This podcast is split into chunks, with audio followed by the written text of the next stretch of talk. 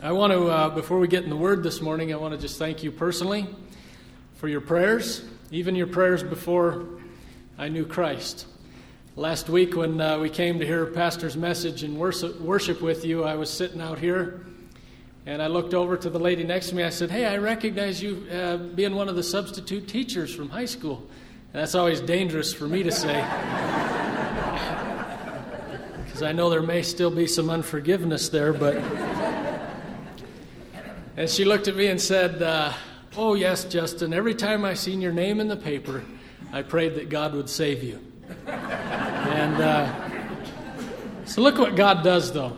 Um, I wouldn't know Christ if it weren't for the prayers of the faithful people who spent hours on their knees uh, begging that God would uh, reach me, and He did. So thank you for your prayers, your encouragement, and your support. Uh, we were in Wisconsin about to totally burn out on uh, support, team support raising, whatever you want to call it, when Pastor Levi called with the news of what you folks had uh, prayerfully considered to do uh, for the mission work in the Arctic to reach the Eskimos, and I couldn't hardly talk. I was just like, well, uh, I, I, didn't. After I got off the phone, I thought, I wonder what Levi even thought about my reply there. But I thought of how God works and how amazing He is, and how little we really have to do with it other than following His lead and believing in His power and how He works. And it was just a real time of reflection on how amazing He is, how the body of Christ works together to bring glory to God and uh, glory in Christ. And I thought how we had no sending church. And just today, when, when the church, their, their picture right there came up, Bradley goes, Hey, Dad, is that our church? It is, isn't it? I said, You bet it is. And uh, I think of the past, I thought of how the, the past two years, how we didn't have a sending church, how we were just kind of up there, and how lonely that was, and, and what a struggle it was, and how encouraged we are to go back. And uh, at the Vold home, how uh, ready we are to go back. I think Grandpa and Grandma are ready for a little peace and quiet. But I just wanted to share a passage uh, that really reminded me of, of you folks and your partnership here uh, in Philippians. And uh,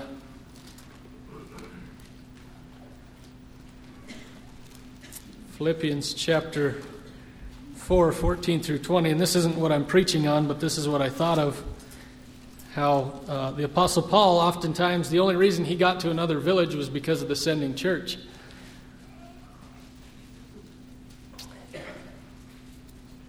And uh,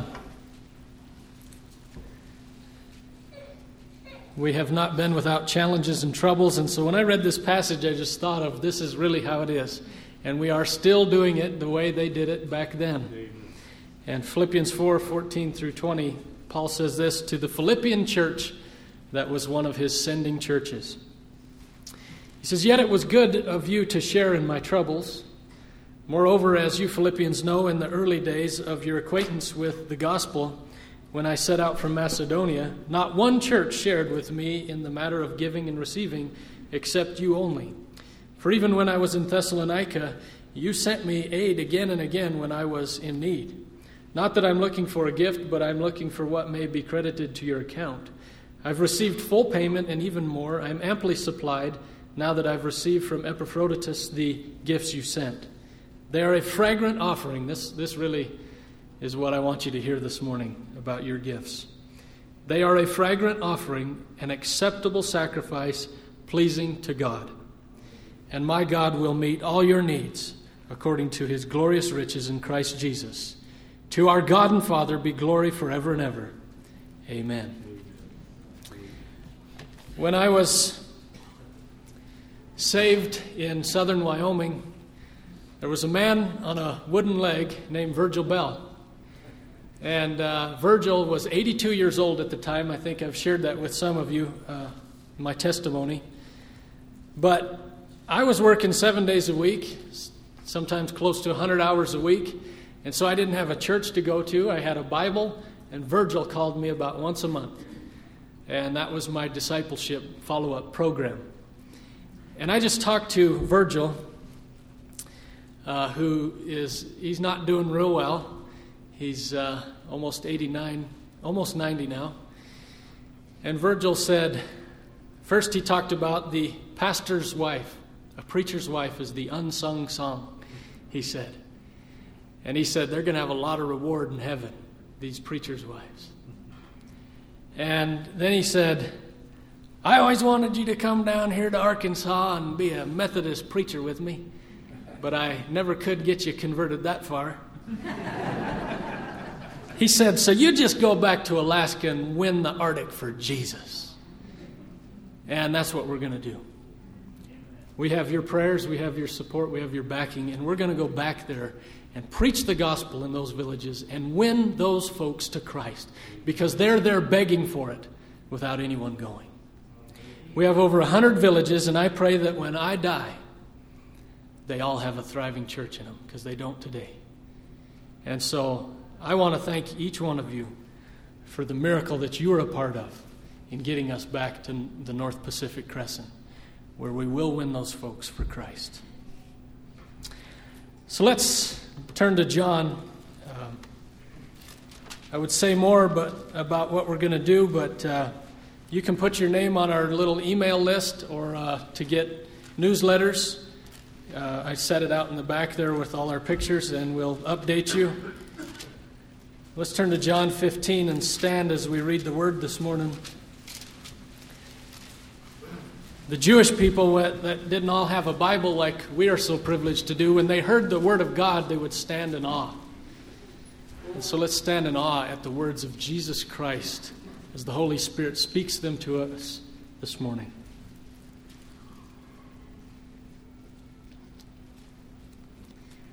Jesus says this I am the true vine, and my Father is the gardener. He cuts off every branch in me that bears no fruit while every branch that does bear fruit, he prunes so that it will be even more fruitful. You are already clean because of the word I've spoken to you. Remain in me, and I will remain in you. No branch can bear fruit by itself, it must remain in the vine.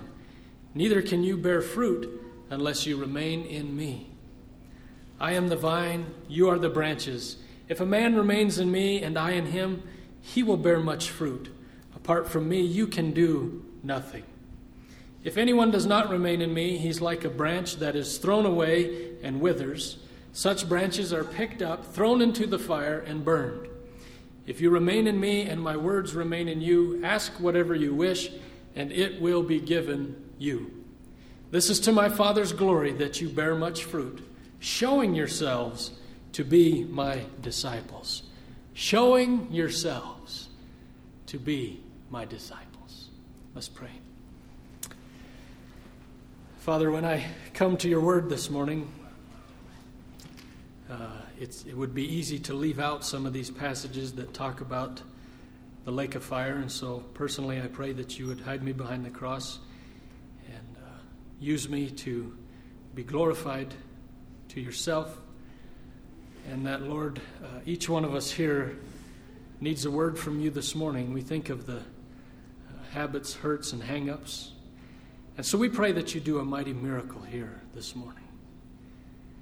And that your power would be known amongst us today. And that this wouldn't be just another church service, but that you would shine. And so we pray that you would penetrate to every heart. Let every ear that has an ear hear what the Spirit says to this church. And Lord, we ask that uh, you would usher in your Holy Spirit now and may your presence be with us. And Lord, I pray that personally for myself as I bring the word, that you would uh, increase completely and that I would decrease to nothing. And that you'd give me preaching power. Get me out of the way. Use me, Lord. In Jesus' name, amen. Let's be seated.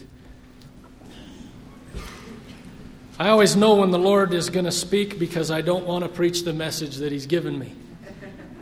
But then I think of the gospel side of it, and I'm excited. So we're going to talk about the dark side of life, but we're also going to talk about the light side of life this morning. And the reason we're going to do that is because that's what Jesus did. And the reason we're going to do that is because we don't want to be floating along as the body of Christ with hang ups. We don't want things to be in the way of others coming to the Lord. We don't want to live a life that is wimpy when God wants us to lead a life of power and victory. And so we're going to get into the scriptures here today. We're going to do it Alaska style. What time's the baptism? We're waiting for the river to clear. Oh, okay. Well, good. That's good. That means we got some time here. When I was working on the Silver Spur Ranch, um, I was uh, early, early morning getting ready, and for some reason I pulled the diesel truck in to the gas unleaded tank and filled her up. And uh, it ran okay for a little while. We had our horses in there, and then it started. oh man, what's wrong with this thing? And uh, as much as I didn't want to admit to it, I'd put the wrong fuel in, and the truck became very worthless to us. We're unable to finish the job that we were going to do. It's much like a Christian or a non believer without Christ and his nourishment. Because Christ is what life is all about. He is life's fuel, He is life's fire, He is our deepest soul's desire. And too often we find ourselves feeding on the nourishment that this world and the devil offers, and we find that we're only dying, chugging along becoming useless. Well, we have this passage before us this morning, and so that we stay on track, I'm just going to go verse by verse. I don't want to leave anything out. And we want to get the facts straight. Right off the get go, we're just going to clear the path and let Christ be Christ. Jesus says here, I am the true vine. Let's stop right there. Jesus is the only way to heaven. When I was in the Bighorns, I thought that Spiritism was the way to heaven. I was reading the book, The Seven Rites of the Oglala Sioux, and I was close to God, but I totally missed the point. When I was in the bottle, I was missing the point. The only vine, the only place where we'll get nourishment unto eternal life is Jesus Christ. There is no other religion. There's thousands of roads to hell, but only one to heaven, and his name is Jesus Christ. So let's get the facts straight. I don't care what the world says, that's the truth, and people will go to hell unless they know the true vine. Jesus is the only true vine, He's the only way to heaven. The next part of the passage says, And my Father is the gardener. My Father is the gardener. God the Father is the gardener. God the Son is the vine. God the Holy Spirit is the water to the vine. Isn't it interesting the way the Lord has set it all up? The vine, uh, the life giving vine, when it talks about the life giving vine, it says this that through Christ all things were made. Without him, nothing was made that has been made. So every person here is because of Christ. This building is because of Christ. This world is because of Christ. The stars are because of Christ. Without Him, nothing was made that has been made. This gets exciting. He's the only vine in this world that gives life.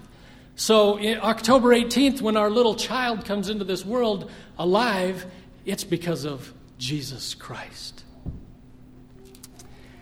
Every other vine gives death, false life. The word of the Lord says this In him was life, and that life was the light of men. Isn't it interesting that God the Father here, Jesus says, is the gardener? Isn't it interesting that we started in the garden, the Garden of Eden? In fact, National Geographic has proved that.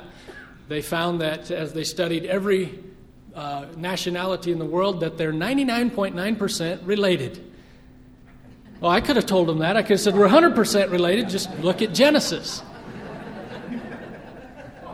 I don't need DNA samples all over the world and waste that money. We could feed the hungry with that money. The answers are here. Now let's get something else out of the way. The gardener created the world in six days. You better believe it. It's nothing for God to create this little speck of dirt that we call the world in six days. Nothing for him to do that when you look at how vast the universe is. He rested on the seventh. He created all life. He created all plants. He created the mountains. And all that we see, God created. He placed our first parents into this world where He had cast Satan out of heaven. That's hard for us created people sometimes to comprehend, but when we see heaven, we'll know why He was cast to earth. It would be miserable to go from heaven to earth. Miserable. What a punishment. Satan had lost his authority, but he still has his power. And so God puts our first parents, Adam and Eve, in the Garden of Eden. And he gives mankind authority over all the living species and over the earth to take care of it. And he says to Adam and Eve, Be fruitful and multiply. And he gives them a choice of obedience, a choice of life or death. He said to them, Don't eat of the knowledge of good and evil, the tree of knowledge of good and evil, or you'll surely die.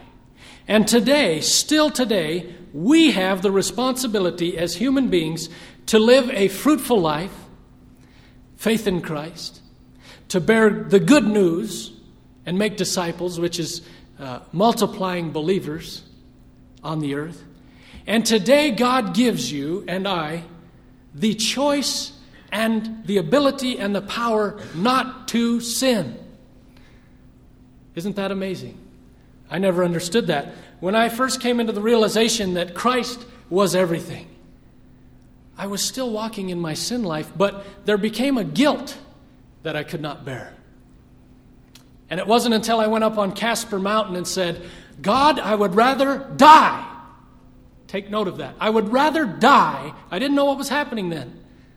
But now I do that I've checked out the scriptures. I would rather die on Casper Mountain today than go back to a life of sin.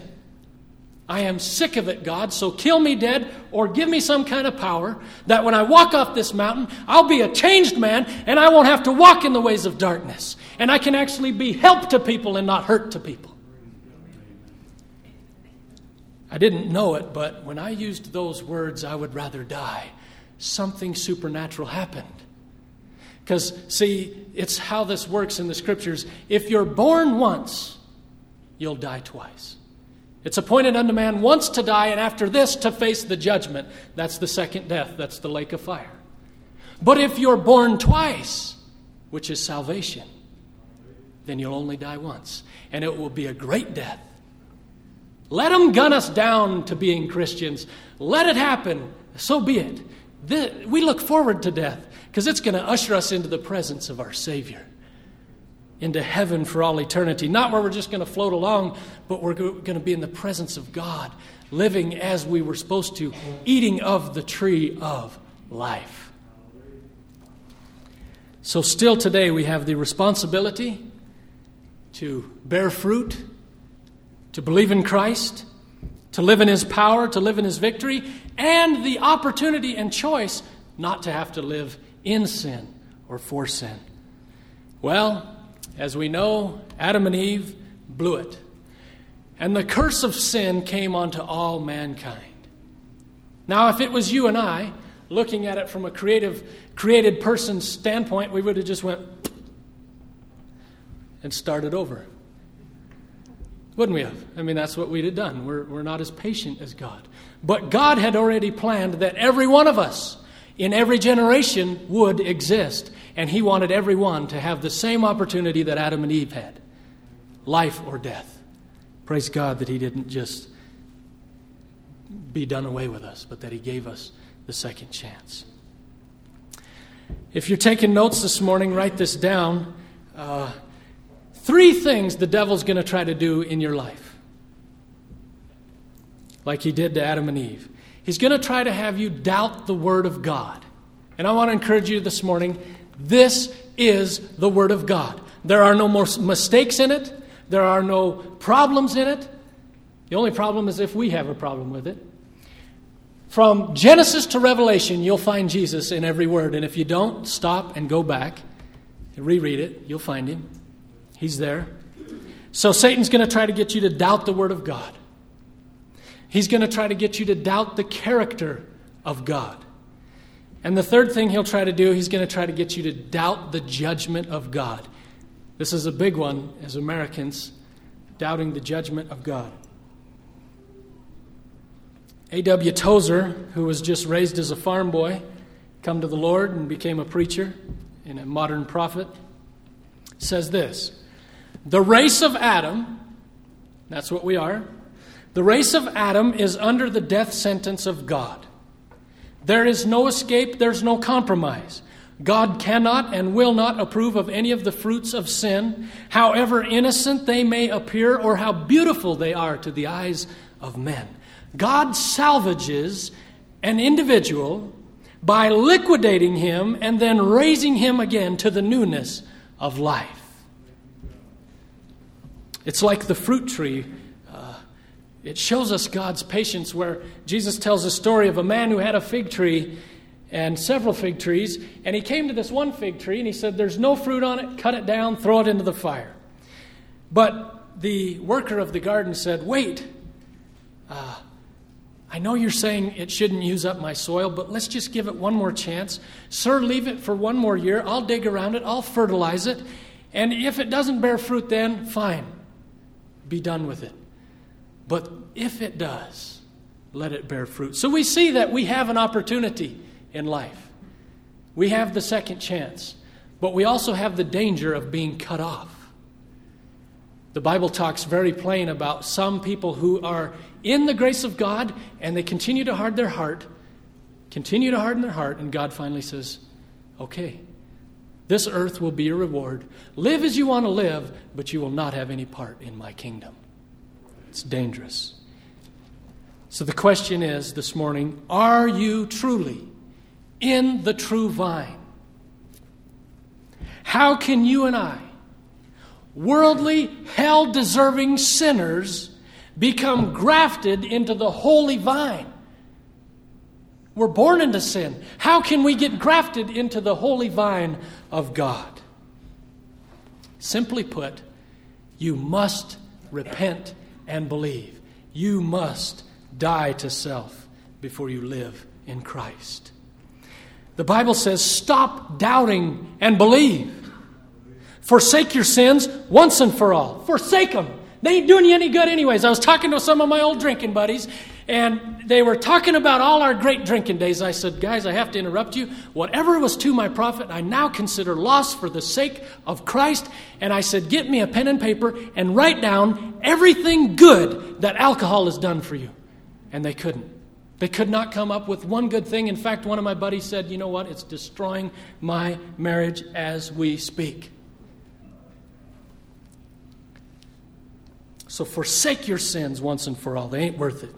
Go walk up to Golgotha, just like our brother sang about, and forsake yourself.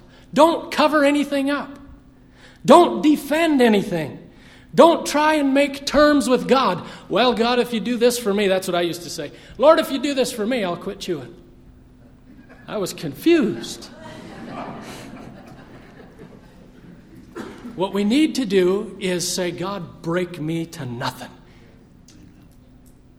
Get on your face and die. You and I are worthy only to go to the cross and die. And then gaze with simple trust, simple trust upon the Savior of your soul, upon the one who rose from the dead. From Him and Him alone comes life, rebirth, cleansing. A young man went to an evangelistic meeting with his friend and uh, they were like 12 years old, and his friend went forward and he received Christ, and he came back and he sat down, and his other friend said, So what happened up there? And he said, It's like I had a shower on the inside. And his friend said, That's what I want. And he went forward and received Christ. And he's living for Jesus today. There at the cross, gazing upon the Savior, you find forgiveness complete. Don't fall into the legalistic setting that you have to do anything. He has done it all on Calvary. And that's what the good news is that you can come to Him and receive power and victory. Then he says, Now remain in Him. Don't go back. When a Roman person was under the death sentence of crucifixion and went through town carrying their cross, they had already told their family goodbye. They'd already told their friends goodbye. They had already said goodbye to the world, and everyone there knew, without even saying anything, that that man was not coming back. It was obvious. And when Jesus Christ says, Show yourselves to be my disciples, when he says, uh, If anyone should come after me, let him take up his cross daily and follow me. Now, we can't bear the cross that Christ bore but we can repent of our sins and gaze upon His resurrection and His life. It's like this. Uh, maybe some of you remember the running back, uh, MVP player of the year, Wallace Francis. Um, his career after nine years was just starting to take off as a football player. And in his ninth year, the year that he was MVP, whatever that means. I don't even know what it means. But I was just sitting with him last week, visiting to it with him about this. He uh, was born again. He had tried out several religions, but when he came to Christ and heard that Christ had done it all, and he came into the realization that Christ had done it all, he was delivered. He was set free. And then all of a sudden, through that summer, as he was preparing for what was probably going to be his greatest year ever, football became nothing to him. All of a sudden, as he was studying the scriptures, and this is the story he told me, men chasing a ball around all of a sudden became nothing to him compared to the greatness of Jesus Christ. And a week before he was to return, he enrolled in Bible school instead. He said his father in law almost killed him. Because his father in law was a football fanatic and living his dreams through his son in law. But he said, Justin, life is all about a person. Life is all about a person. His name's Jesus. And he got these tears that welled up with a smile on his face. And even my flesh said, How could he turn from a career like that? But as he explained the greatness of knowing Jesus Christ and why we exist, it was quite easy that he would leave a worldly career like that and go on to be a great evangelist preaching the gospel to high school students and people in prison and all over the world. See, when you're delivered, you don't have to go back to a life of sin. When a child is born, it screams, ah! that's cold. It was so warm in there. I had everything I needed. Why do I have to be out here? And sometimes when a new believer is born again, they say, I liked that life. I was comfortable there. I was all wrapped up in myself. But you know that if that child went back, he'd die, wouldn't he? When we're delivered, we do not go back. We don't have to go back. Don't let Satan fool you with that. You're delivered from it, never to return. Christ is now in you as a believer. You're regenerate. You were once far away, but you're brought near by the blood of Christ. You're no longer withered. You're no longer dry. You're no longer dead. You're no longer depressed. You're no longer hopeless. You have God inside you. Let us wrap our minds around this. We have the living water now flowing through our veins as believers, and we are to live with power, and we are to live with victory, and we are to live with love for others. And then Jesus says this, verse 6. And oh, did I ever want to skip past this? If anyone does not remain in me, he's like a branch that is thrown away and withers. Such branches are picked up, thrown into the fire, and burned. Here's the facts If I skipped this passage and went back to Bush, Alaska, and our bush plane gets blown into the side of the mountain, and I am no more, I go into glory land, that'd be okay with me. I don't want to leave my family behind, don't get me wrong. But I don't want to regret not warning you. If some of you are out here this morning and you're not with Christ, or you are a vine that has withered, or a branch that is withered on the vine, then it's only fair for me to send out the warning. And therefore, I'll have a clear conscience and you'll have a clear understanding of God. The lake of fire is a reality. And I hope to God this morning that none of you here will experience the lake of fire. But we are on this earth with a choice Christ or hell. The lake of fire will be your home if you are a liar and do not know Christ because you've already had the opportunity. The lake of fire is for those who do not remain in Christ. A life of sin is more important than a life of surrender. And so we have many passages in the scripture. The question comes to us how do you know if you are fruitful or fruitless? We must compare our lives with the Word of God. Here's an example. Here's a little quiz. Uh, Ephesians 5, I'll just run through these, uh, says this uh, Have nothing to do with the fruitless deeds of darkness, but rather expose them. For it's shameful to even mention what the disobedient do in secret, but everything exposed by the light becomes visible. And until a man told me that I my problem was sin, I didn't know. This is why it is said, Wake up, O sleeper, rise from the dead, and Christ will shine from you, for you, shine on you.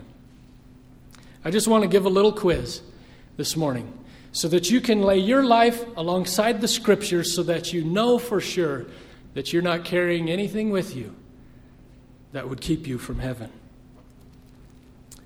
Let's expose some of these fruitless deeds of darkness.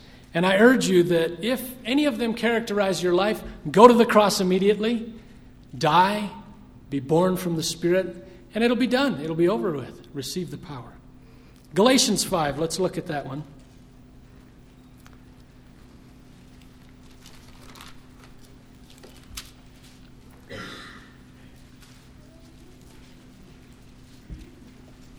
Nineteen through 21.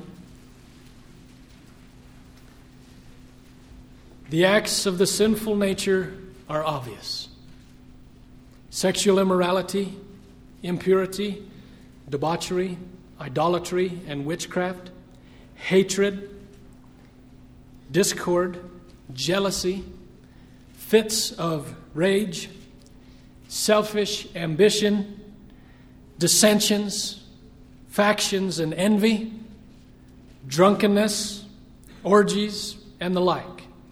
I warn you, as I did before, that those who live like this will not inherit the kingdom of God. And you know why that is? It's because some people falsely believe that they can be on both sides. Impossible. Salt water does not spring from spring water. And I want to share with you, uh, you don't have to turn to this, let me just read it to you. 2 Timothy, this is a great one for the young people of our day. 3 1 through 5. Mark this there will be terrible times in the last days. People will be lovers of themselves. And I want to say this infants are being sacrificed at the altar of self. That's what abortion is. People have set themselves up as God, and it's all about their pleasure and it's all about their own lifestyle, and infants are being sacrificed at the altar of self. I was reading in the Old Testament how when a nation became depraved, they would sacrifice their children and burn them at the fire. Is that not the same thing we're doing? Now, I do want to say this. If you have had an abortion, there is forgiveness. And God loves you, and He has already in Christ forgiven you of that sin. But we cannot go lightly on the sins that will keep us from salvation. Others are lovers of money, boastful, proud. If you have a problem with money, just give it away. give it to the poorest person you know. Boastful, proud, abusive. Here's one for our youth disobedient to their parents, ungrateful. We should be grateful in our nation, shouldn't we? Unholy, without love, unforgiving, slanderous, without self control, brutal, not lovers of the good, treacherous, rash, conceited, lovers of pleasure rather than lovers of God, having a form of godliness. This is like a lot of religions, but denying its power, have nothing to do with these fruitless deeds of darkness. I think that's enough for this morning, but there's many more, and if you nourish on the word, you'll find them and you can take them to the cross. Here's the verdict you're either light or dark. How can you have one leg in the world and one leg in the Word? How can you be drunk on yourself and on wine and be part of the vine? Do not be deceived. God is not mocked. A person all wrapped up in himself, my uh, grandfather in law said, a person all wrapped up in himself makes a pretty small package. A self worshiper, it's like a kernel of wheat that falls to the ground but only stays a kernel of wheat. It never becomes anything, it never becomes what it's supposed to. But when it goes to the dark place and is buried, we're going to we're going to see that in baptism today at the river, aren't we? Goes to the dark place and is buried. Dead. And it gets all busted up and it changes. The crucifixion. But then what happens, you gardeners? All of a sudden, a beautiful green little shoot comes up. And the next thing you know, before you know it, you say, What happened? This, this person is bearing fruit, fruit that lasts into eternity. That's what it's all about for us to become a fruitful branch. The Bible says the axe is already at the root of the trees, and every tree that does not produce fruit will be cut down and thrown into the fire. That's the reality. But we can't end there. We can't end in the darkness. So we know what fruitless trees are and what a fruitless branch looks like. And I tell you, I've been a fruitless branch. But that is not the way it has to be. In fact, it's not the way it's designed to be. The branch that is so strongly connected to the vine, the branch that is filled with the Holy Spirit, is alive. The branch that is soaking in the nutrients of the Holy Bible is thriving. It's growing. It's a fruit producing plant, and God is glorified through faith in Jesus Christ, expressing itself through love, which is only possible when we remain in Christ. Do we know anything, Church of God, of remaining in Christ, the intimacy with Jesus that we're designed for? It's God's plan for you. Make a good tree, make a tree good, and its fruit will be good, Jesus said. That you may be born again and bear fruit. That you might belong to Christ who was raised from the dead, in order that we might bear fruit to God. That you will have the fruit, the Bible says, of the Spirit. The person that you want to be, you can be if you remain in the vine. You can't produce it yourself that you may be able, the Bible says, to discern what is best and may be pure and blameless until the day of Christ, filled with the fruit of righteousness that comes through Jesus Christ. Do you see the picture? Only if you're connected to the vine. And remain in me, Jesus said, then you will bear fruit in every good work, fruit of lips that confess his name. I want to encourage you this morning to be a praying people, intimate with Jesus. Get alone in groups. Maybe this Friday, get together and pray. Some of you pray in the, in the children's church, in a vital ministry area. Some of you pray in pastor's church. Pray for him and his wife and his family. Pray over here, pray at the pulpit, pray out there. Pray together. That's part of the intimacy with Christ. A branch cannot grow on its own. I've tried that. It must be connected to the vine. A believer must be completely connected to Jesus Christ, and you will flourish. It's all about Him. He gives life, He gives growth, He gives encouragement. He is the author and the finisher of your faith and of your life. He is the Alpha and the Omega. He's the beginning and the end. He's the Almighty God. He's the wonderful counselor. He's the everlasting Father. He's the Prince of Peace. And He's the reason we're here today. Jesus is what you are all about, nothing else. He's about all you'll be. He's your life. He's your light. He is your salvation day after day. He's your truth. He's your way to heaven. His name is the name above all names. His name is Jesus. Can you say his name? Can you stand up and say his name? Stand up and say, Jesus. King of kings. Lord of lords. Amen. You may be seated. It is time to celebrate the liberation of Jesus Christ. It's time to get us excited about the King of Kings and the Lord of Lords. It's time to worship Him. It's time to live a pro- life of praise to His name. It's time for you to cast off all that hinders and live for Him. Live for Him. Live in Him. Abide in Him. Remain in the vine, and He will remain in you, and you will produce fruit.